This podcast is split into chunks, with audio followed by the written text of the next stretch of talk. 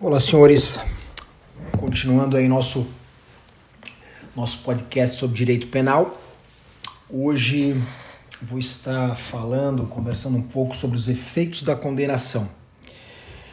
É, condenação penal, ela tem um efeito primário.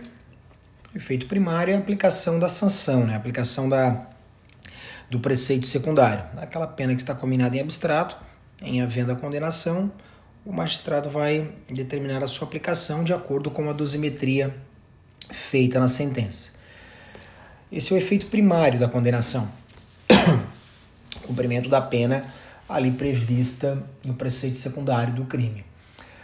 Ainda como efeito penal, agora de forma secundária, eu tenho a reincidência, eu tenho maus antecedentes, eu tenho eventual revogação de sursi, eventual revogação de livramento condicional. Então, o efeito dos efeitos penais, eu tenho esse efeito penal primário, que é a aplicação da pena da pena combinada em abstrato, que foi concretizada na sentença, e tem alguns efeitos penais secundários. O mais comum é a reincidência. Em face da condenação criminal, eu vou ter aí o efeito secundário, que é a reincidência. Mas o que a gente vai estar trabalhando no dia de hoje não são esses efeitos primários, esses efeitos penais, ou melhor, mas sim os efeitos extrapenais da condenação. Esses efeitos extrapenais da condenação, de uma condenação é, criminal. Ok? Pois bem, esses, esses efeitos da condenação, efeitos extrapenais da condenação, eles estão dispostos em dois artigos, no Código Penal em dois artigos. Tem mais alguns efeitos aí espraiados pela legislação especial, mas no Código Penal eles estão de forma geral, né, previsto nos artigos 91, 91A e 92, certo? É interessante pontuar que essa, essa, essa matéria ela foi recentemente alterada pelo pacote anticrime, final do ano 2019, o qual inseriu o artigo 91A certo? Então 91, 92 era, era já matéria antiga e 91A foi recentemente alterado. Então esse é o cenário que nós temos apenas esses três artigos, mas que tem muita informação, ok? A, a doutrina costuma diferenciar, antes nós tratarmos de cada um deles, costuma diferenciá-los entre efeitos genéricos da condenação e efeitos específicos da condenação. Por que ela faz essa, essa distinção? Os efeitos genéricos, eles são o artigo 91, desculpa, artigo, isso, o artigo, o artigo genérico, o efeito genérico é o artigo 91 e o específico é o 91A e o 92. Certo? E por que essa dessa diferença? Qual, porque dessa, qual a razão de ser essa classificação? O seguinte, é, alguns desses efeitos eles são automáticos certo? Independe de manifestação e motivação do magistrado.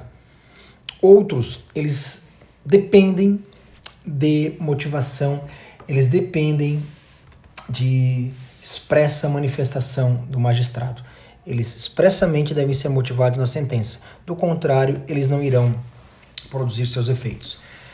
Ficando então da seguinte forma: os efeitos genéricos, efeitos genéricos da condenação, eles são automáticos houve a condenação, automaticamente surge esse efeito extrapenal. Por sua vez, os efeitos específicos, eles requerem manifestação expressa do juiz na sentença. Se o juiz não aplicar expressamente e motivadamente esse efeito específico, ele não vai produzir efeito, tá certo? Ficamos da seguinte forma: artigo 91 traz o rol de efeitos automáticos de efeitos genéricos da condenação.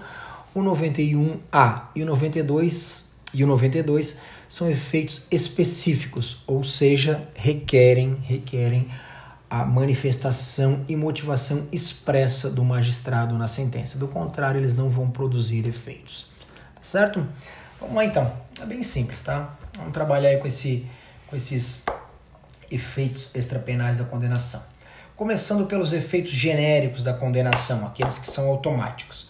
Veja só, O inciso 1 do artigo 91 fala o seguinte: são efeitos da condenação tornar certa obrigação de indenizar o dano causado pelo crime. Tornar certa obrigação de indenizar. Como assim? Meus caros, aquele que praticou um crime, praticou uma infração penal, um ilícito penal, em sendo condenado, gera para ele, acarreta ele, a obrigação de indenizar na esfera civil. Pressupõe a lei o seguinte: aquele que praticou um crime contra determinada pessoa, praticou um ilícito penal, ele tem o dever de indenizar essa pessoa. Ele tem o dever de indenizar a vítima. Ela vai pagar, é, usando o termo pagar, né, ela vai ser sancionada na esfera penal, contudo, ela também terá que pagar, ela também será sancionada na esfera civil. Como é a sanção lá na esfera civil? Com a indenização. Com a indenização. Tá certo? É, isso aqui a gente tem que trabalhar casado lá com o direito processual civil, dos títulos executivos extrajudiciais, títulos executivos. Desculpa, os títulos executivos judiciais e extrajudiciais. Qual a ideia? Em uma sentença penal condenatória, ela pode ser executada no cível. Não há necessidade de ingressar com um processo de conhecimento no cível para comprovar a prática de um ilícito civil. Aquela sentença penal condenatória é um título executivo a ser executado lá na esfera civil, a buscar uma indenização lá na esfera civil. Certo? Como assim? Vamos lá.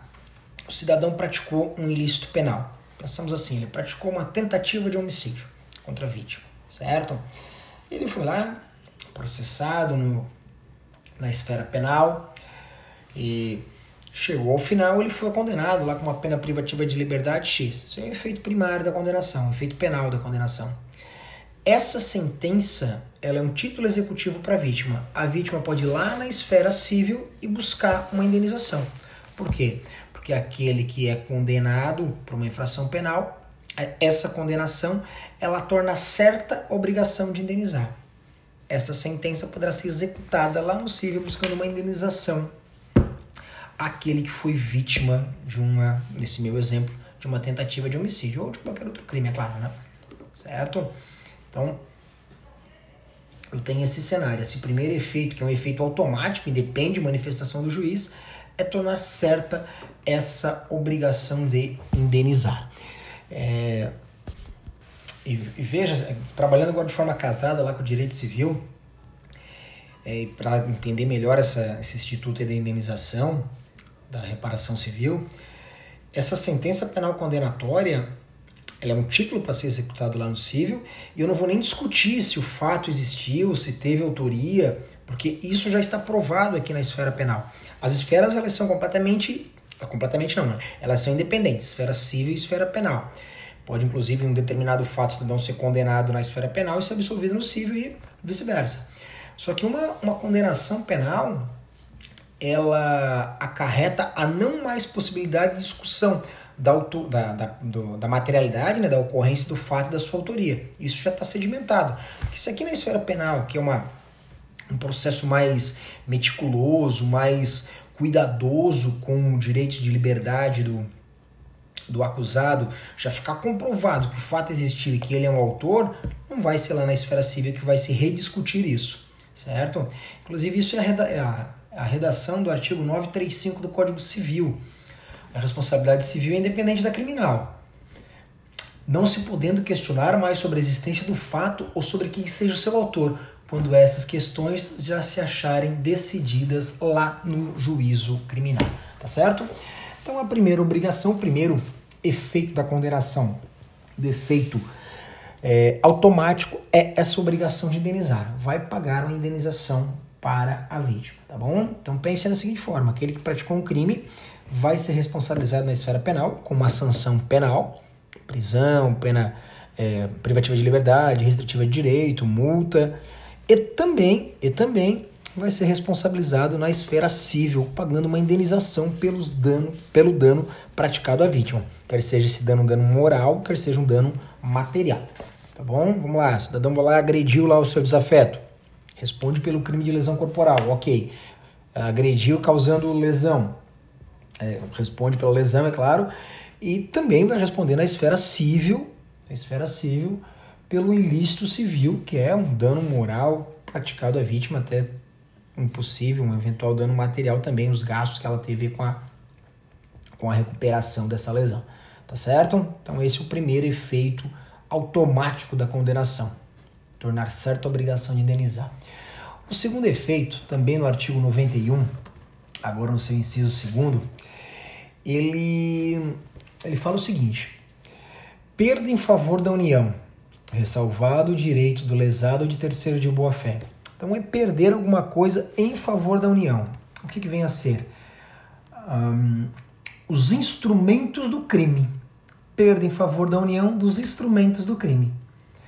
Faz uma ressalva à lei, desde que esses instrumentos não constituam coisa cujo fábrico, alienação, uso ou detenção constitui fato ilícito. Repetindo, é, perda em favor da união dos instrumentos do crime, desde que consista, desde que há esse instrumento consista em coisas cujo fábrico, alienação, uso ou detenção constituam fato ilícito. Certo? Vamos lá. É...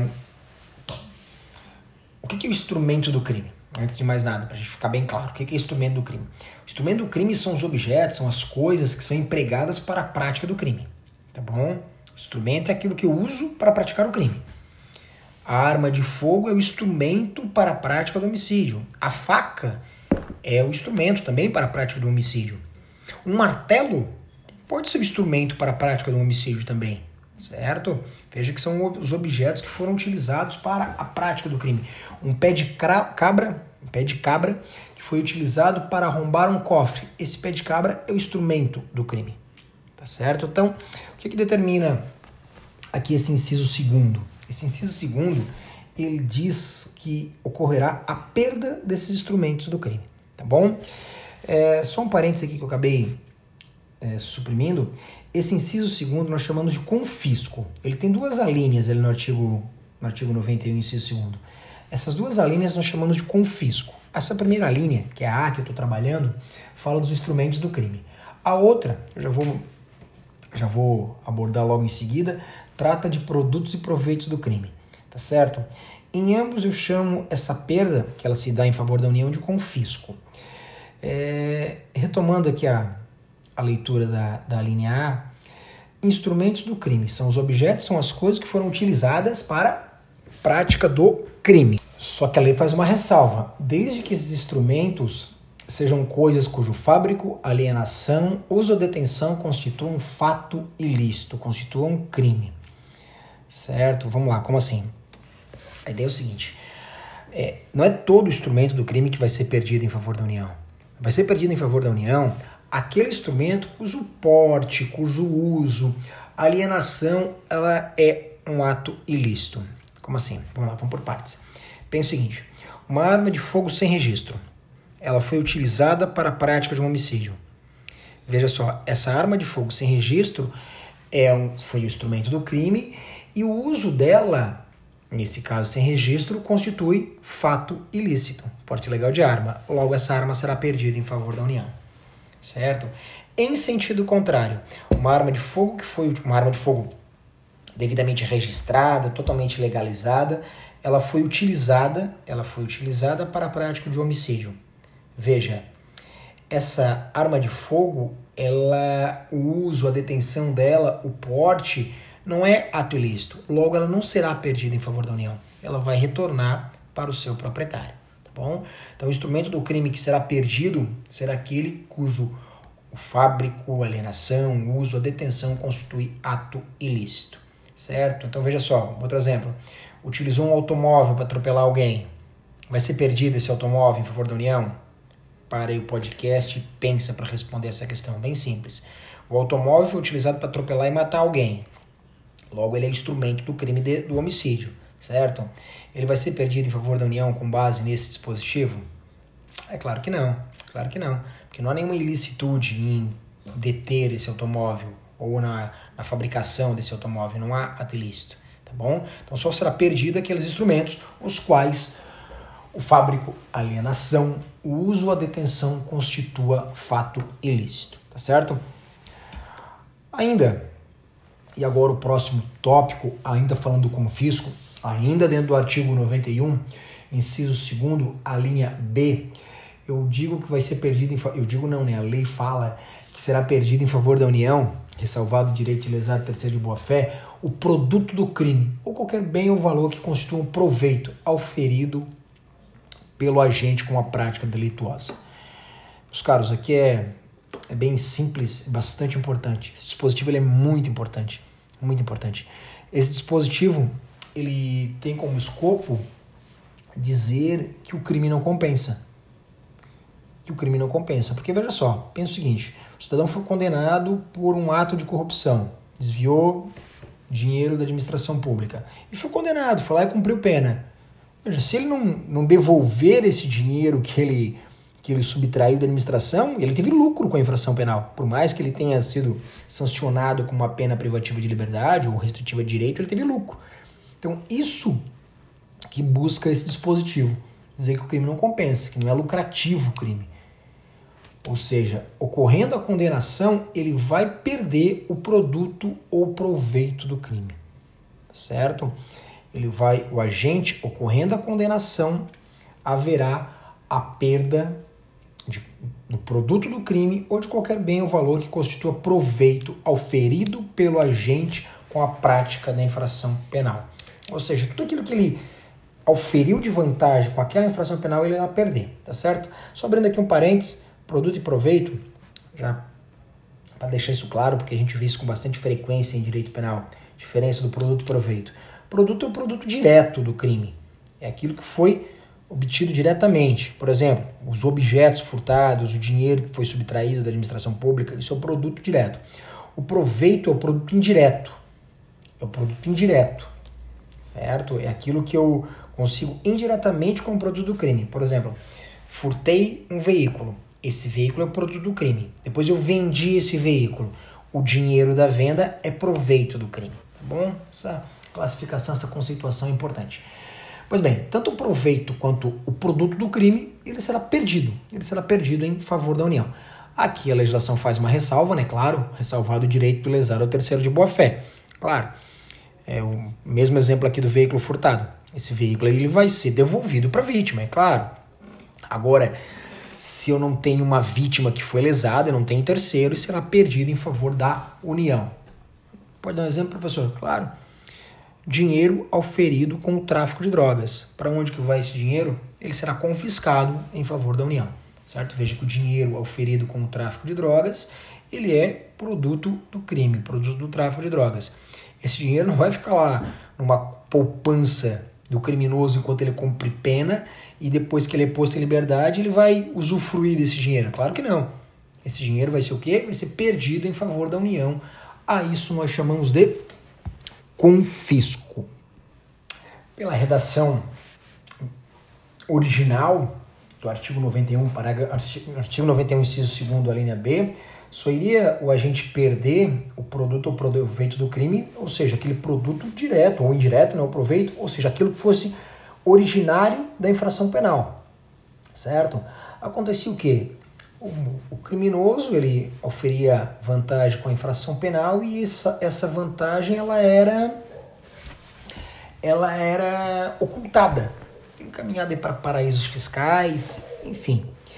E a União não conseguia chegar até esse produto direto da infração penal ou proveito. Dessa forma, o legislador inseriu o parágrafo 1 e o parágrafo 2 no artigo 91, dizendo que poderá ser decretada a perda de bens ou valores equivalentes ao produto ou proveito do crime, quando estes não forem encontrados ou quando se localizarem no exterior. Vamos lá, olha só. Qual foi a ideia do legislador? Esse parágrafo primeiro é muito importante. Ele diz o seguinte: Tirando fora esse, tirando esse, desculpa, tirando esse parágrafo primeiro, eu diria o quê? Só a perda em favor da União daquilo que é originário, daquele, daqueles produtos, daqueles objetos que são ilícitos, porque eles são oriundos da infração penal. Só que pode acontecer desse, esses bens, esses valores oriundos, direto ou indiretamente da infração penal, eles estariam ocultados. E o patrimônio que o criminoso apresenta, o patrimônio ostensivo dele é um patrimônio lícito. Então o legislador diz o seguinte: não, peraí. Se esses produtos eles não forem encontrados ou eles estão no, no exterior, é possível, é possível a perda de bens lícitos equivalente ao produto ou proveito do crime. Como assim? Vamos lá. O cidadão praticou um crime de um crime de corrupção, peculato, desviou dinheiro da administração pública. Só que esse dinheiro que ele desviou, ele encaminhou aí para paraísos fiscais. Não consegue ser localizado, está, em, está no exterior. Pode a União decretar a perda de bens lícitos, bens de origem lícitas, equivalente ao produto do crime. Certo? Essa é a ideia aí do parágrafo 1 do artigo 91, de suma importância, de suma importância para efetivação das sentenças penal, penais condenatórias. Tá certo? Então veja só o que nós temos aí nesse artigo 91 e já encerrando ele, eu tenho duas, dois efeitos automáticos da condenação. Primeiro deles, obrigação de indenizar. Segundo, confisco. Confisco do quê? Dos instrumentos do crime e do produto ou proveito do crime. Esses efeitos eles são automáticos, não tem não necessita de manifestação por parte do magistrado na sentença penal condenatória. Tá certo? Eu ainda tenho muito parecido com, com esse. Na verdade, com esse confisco, não. É uma espécie de confisco e ele está previsto lá na Constituição, que alguns chamam de expropriação. É uma espécie de confisco. Está lá no artigo 243 da Constituição, certo? também bastante importante. 243 fala o seguinte: é, as propriedades rurais e urbanas de qualquer região do país que forem localizadas culturas ilegais de plantas psicotrópicas ou exploração de trabalho escravo na forma da lei serão expropriadas e destinadas à reforma agrária e a programas de habitação popular, sem qualquer indenização ao proprietário e sem o prejuízo de outras sanções previstas na lei. É, parágrafo único: todo e qualquer bem de valor econômico apreendido em decorrência do tráfico ilícito de entorpecentes e drogas afins e da exploração do trabalho escravo será confiscado e reverterá ao fundo especial de destinação específica na forma da lei. Meus caros, o que, que essa, esse artigo 243 da Constituição fala? Aqui também há é uma espécie de confisco. Só o que, que está sendo confiscado aqui? As terras o caput fala das terras, terras em que são plantadas plantas psicotrópicas, drogas ou em terras em que haja a exploração do trabalho escravo. Isso que haverá a expropriação dessas propriedades rurais, rurais ou urbanas, dessas propriedades. E essa expropriação não gerará nenhum direito à indenização e ela se dá não pelo fato dessa propriedade ela, ela ser algo lícito ou ilícito, a, a, a detenção dessa propriedade ser lícito, mas não, mas por estar explorando lá trabalho escravo ou estar cultivando plantas psicotrópicas, tá certo? Isso é bastante interessante, uma forma de expropriação sem direito a nenhum, de uma expropriação é, de imóveis sem direito a nenhuma indenização, certo? Ela se dá em face de estar sendo explorada novamente trabalho escravo ou plantação de droga. Ok? O parágrafo único ele foi inserido em 2014 para a emenda constitucional e ele, ele abrange mais do que as propriedades rurais urbanas, dizendo que todo e qualquer bem de valor econômico apreendido em decorrência do tráfico de drogas e da exploração do trabalho escravo será confiscado. Então, todos aqueles instrumentos utilizados para o tráfico de drogas, eles também serão confiscados. E veja que aqui é bem mais abrangente. Qualquer instrumento. E toma cuidado para não confundir. Porque o confisco que a gente viu aqui no Código Penal, no artigo 91, inciso 2, a linha A, que fala do instrumento do crime, são só aqueles instrumentos que são que a, o fábrico, a detenção, o porte se caracterizam um fato ilícito. Aqui, todo e qualquer instrumento do crime, independentemente se for lícito ou ilícito, acarretará o seu perdimento. Certo? A, a, lei, a lei de drogas ela foi alterada recentemente, e até para estar em harmonia com esse parágrafo único do 243 da Constituição, e o artigo 61 da Lei de Drogas, a Lei 11.343, ela veio regulamentar esse parágrafo único do 243 da Constituição. E diz o seguinte: a apreensão de veículos, embarcações, aeronaves e quaisquer outros meios de transportes e dos maquinários, utensílios, instrumentos e objetos de qualquer natureza utilizado para a prática dos crimes definidos nessa lei será imediatamente comunicado pela autoridade de polícia judiciária responsável pelas investigações ao juízo competente. E segue no, no artigo 62 dizendo que, comprovado o interesse público na utilização de qualquer dos bens que trata, que trata esse artigo 61 recém-lido, os órgãos de polícia judiciária, militar e rodoviária poderão deles fazer uso sob sua responsabilidade e com o objetivo de sua conservação mediante autorização judicial, ouvindo o MP. Então veja, senhores, a lei de drogas, principalmente aí esse artigo 243, parágrafo único da Constituição, fala do perdimento desses bens em favor da, da administração pública. E aqui eu abro mais uma vez, faço questão de destacar isso, de que esses instrumentos utilizados para a prática do tráfico de drogas, eles são instrumentos, são objetos ilícitos. Ocorre o confisco deles por força de determinação constitucional. Tá certo? Quer ver com um exemplo vai ficar mais fácil. O exemplo que eu dei anteriormente, eu disse que ocorreria a perda de um instrumento do crime se o seu porte, detenção, fabricação considerasse a, é, configurasse um fato ilícito. Então eu dei o seguinte exemplo: se eu uso o meu veículo para atropelar e matar alguém, não, não vai ocorrer a perda, não vai ocorrer o confisco desse veículo, certo? Porque não há um ato ilícito na detenção nesse veículo, desse veículo. Agora, em sentido contrário, se eu utilizo o meu veículo para o tráfico de drogas, eu uso o meu veículo para ir buscar droga lá no Paraguai, para fazer o transporte entorpecente Veja, nesse contexto, esse veículo ele é instrumento para, o prático, para a prática de tráfico de drogas. Logo, ocorrerá o seu perdimento, tá certo? Então, bastante interessante esse dispositivo aí da lei de drogas. Dito isso, vamos para os efeitos específicos da condenação. Artigo 92, artigo 91A recém-inserido. Eu vou começar pelo artigo 92, que ele já é mais antigo e mais, mais simples, vamos assim dizer. São efeitos da condenação. Esses artigos no, também são efeitos da condenação. Esses efeitos aqui do artigo 92 são efeitos não automáticos. Eles necessitam necessitam de manifestação, de motivação do magistrado na sentença. Tá certo? E o primeiro efeito da condenação é a perda do cargo, função pública ou mandato eletivo. Veja só, o artigo 92 fala, dá para ver que essa, esse inciso primeiro, ele fala, ele se direciona aos agentes públicos, dizendo que ocorrerá a perda do cargo, da função pública ou do mandato eletivo. Então, aquele que foi condenado pela prática de uma infração penal poderá, poderá, poderá porque é um efeito não automático, né? poderá ter o seu cargo, função pública ou mandato eletivo perdido.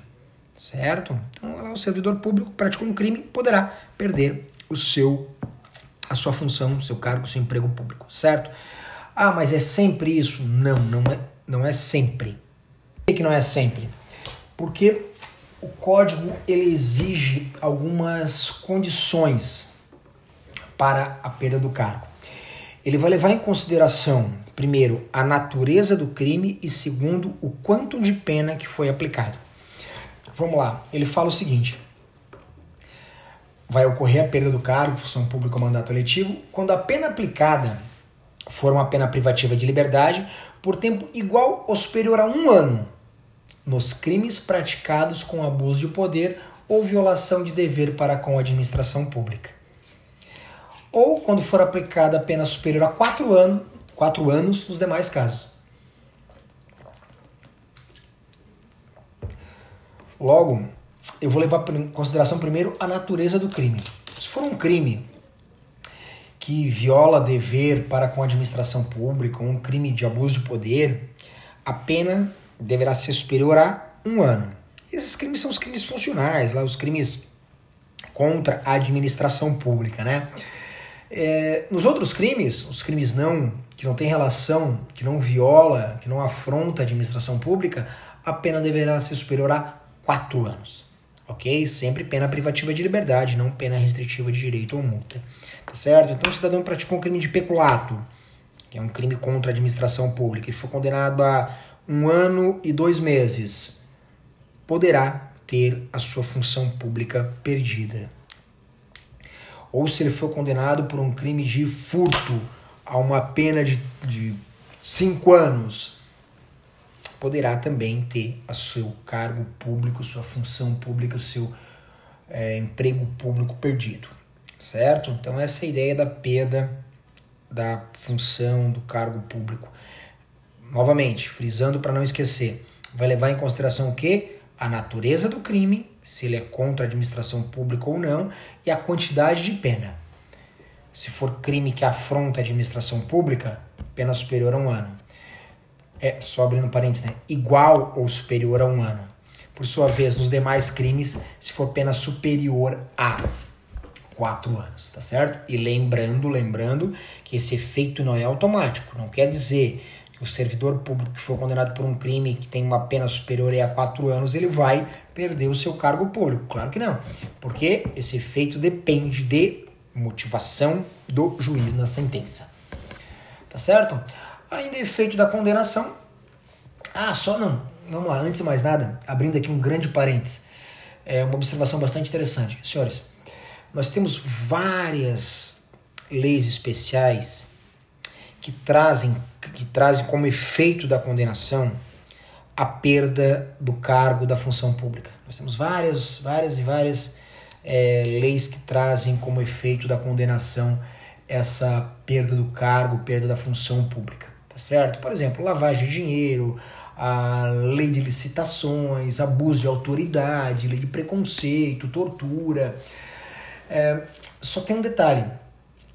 A regra aqui do Código Penal é que não há a perda automática, certo? É sempre essa perda, ela necessita de manifestação do juiz.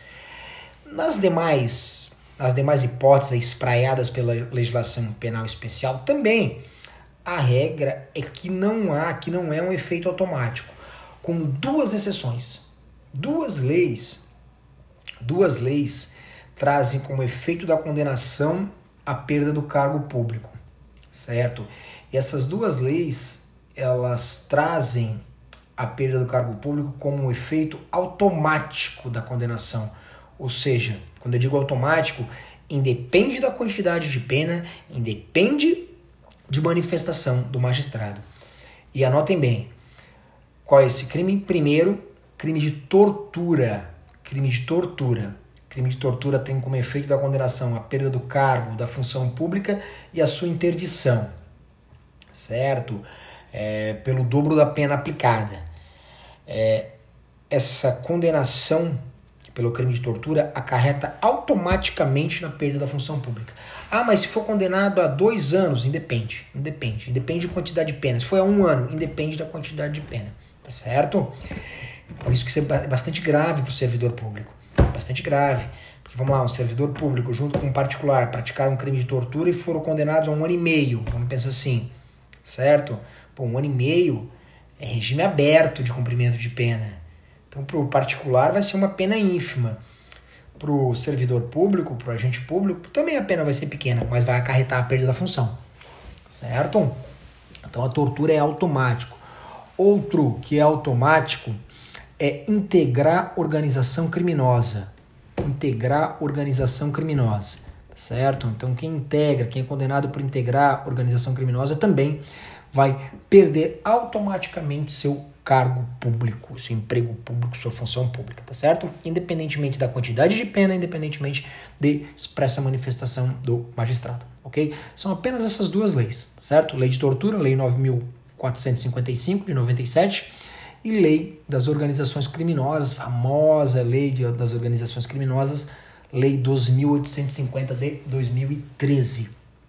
Frisando, apenas nessas duas, o efeito da condenação é automático. Nas demais, segue a regra aqui do Código Penal, que depende de manifestação. Cito, por exemplo, lavagem de capitais.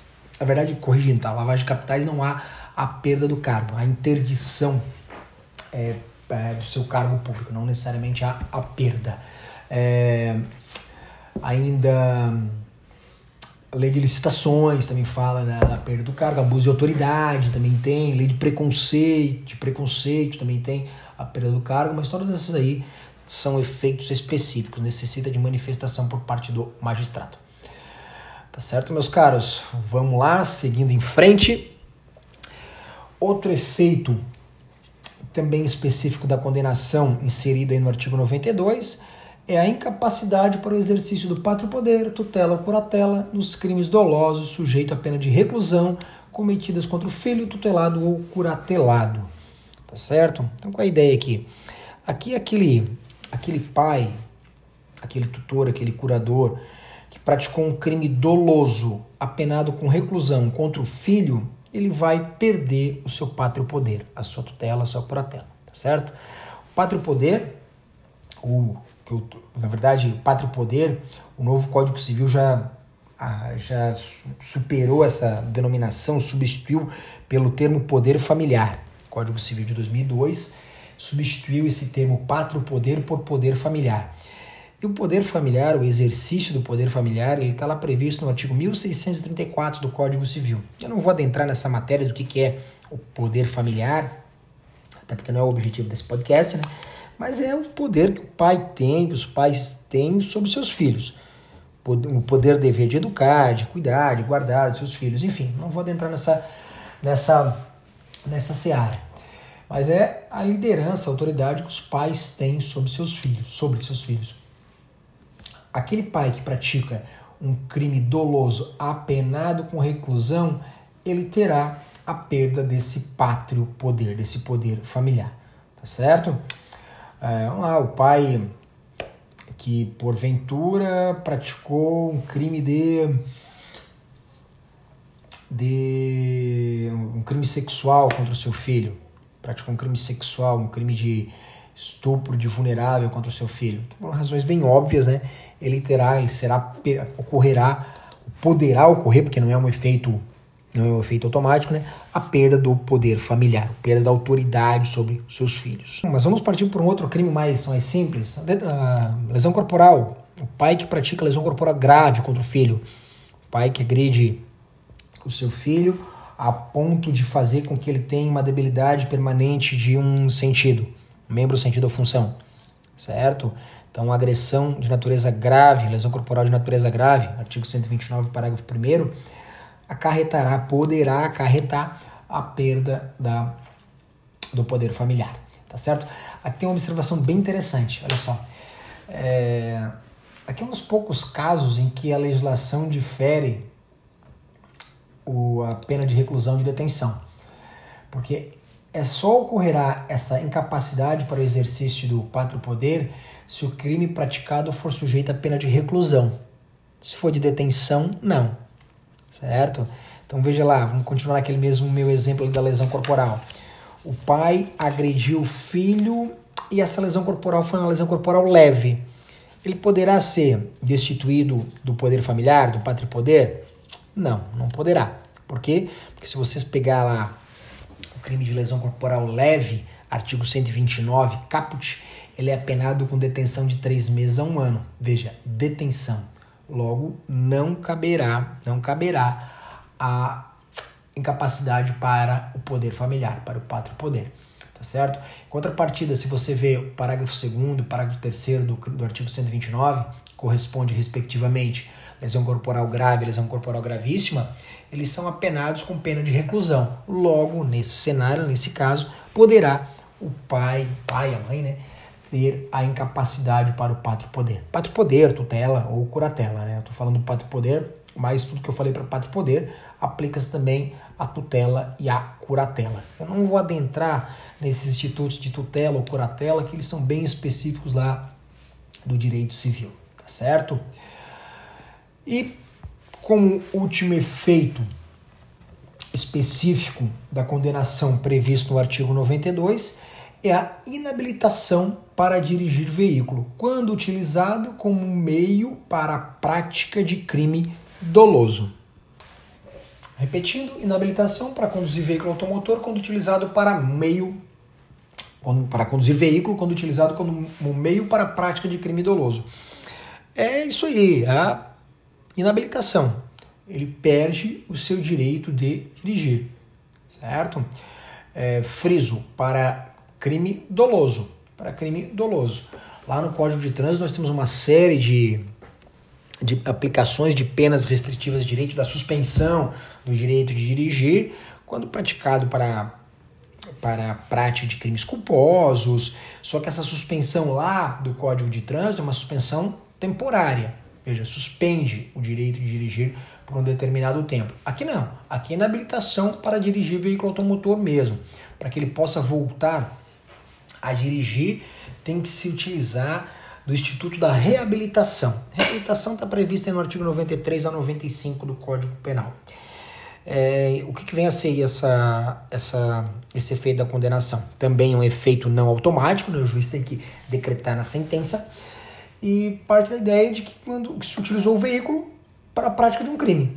Certo? Por exemplo, crime de homicídio, crime de lesão corporal, crime de tráfico de entorpecente. Utilizou o veículo para atropelar e matar alguém, para praticar lesão corporal, utilizou o veículo para transportar entorpecente.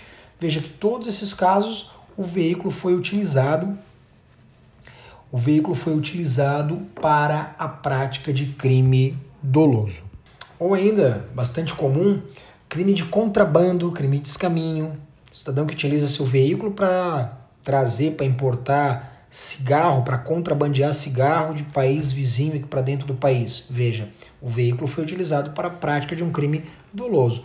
Logo, poderá, poderá ser decretado pelo magistrado na sentença a inabilitação para dirigir, para conduzir veículo automotor. Ok, meus caros. Senhores, até então, esses eram os efeitos da condenação, efeitos extrapenais que nós tínhamos de uma condenação.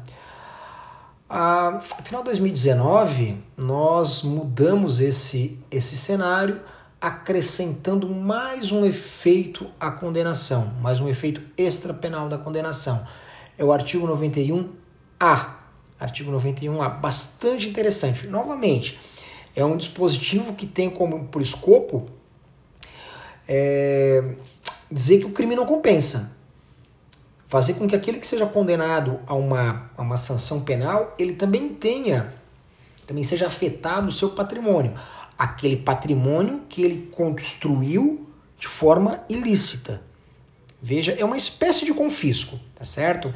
Esse 91A, ele não deixa de ser uma espécie de confisco, esse confisco que nós que nós já vimos aí alguns alguns instantes. Só que ele tem uma, uma peculiaridade, algumas peculiaridades, tá certo? É algo bastante novo, novamente, ele foi inserido pelo pacote anticrime, aí no final do ano de 2019 e bem, bem redigida ali, a, a simples leitura dele faz com que a gente que nós, nós compreendamos quais são os seus objetivos. Mas bastante interessante. Tá certo? Eu vou fazer o seguinte, eu vou dividir esse podcast, eu vou encerrar esse, esse podcast agora e deixar o próximo, próximo episódio para tratar única e exclusivamente desse, desse novo dispositivo inserido no Código Penal. Tá certo?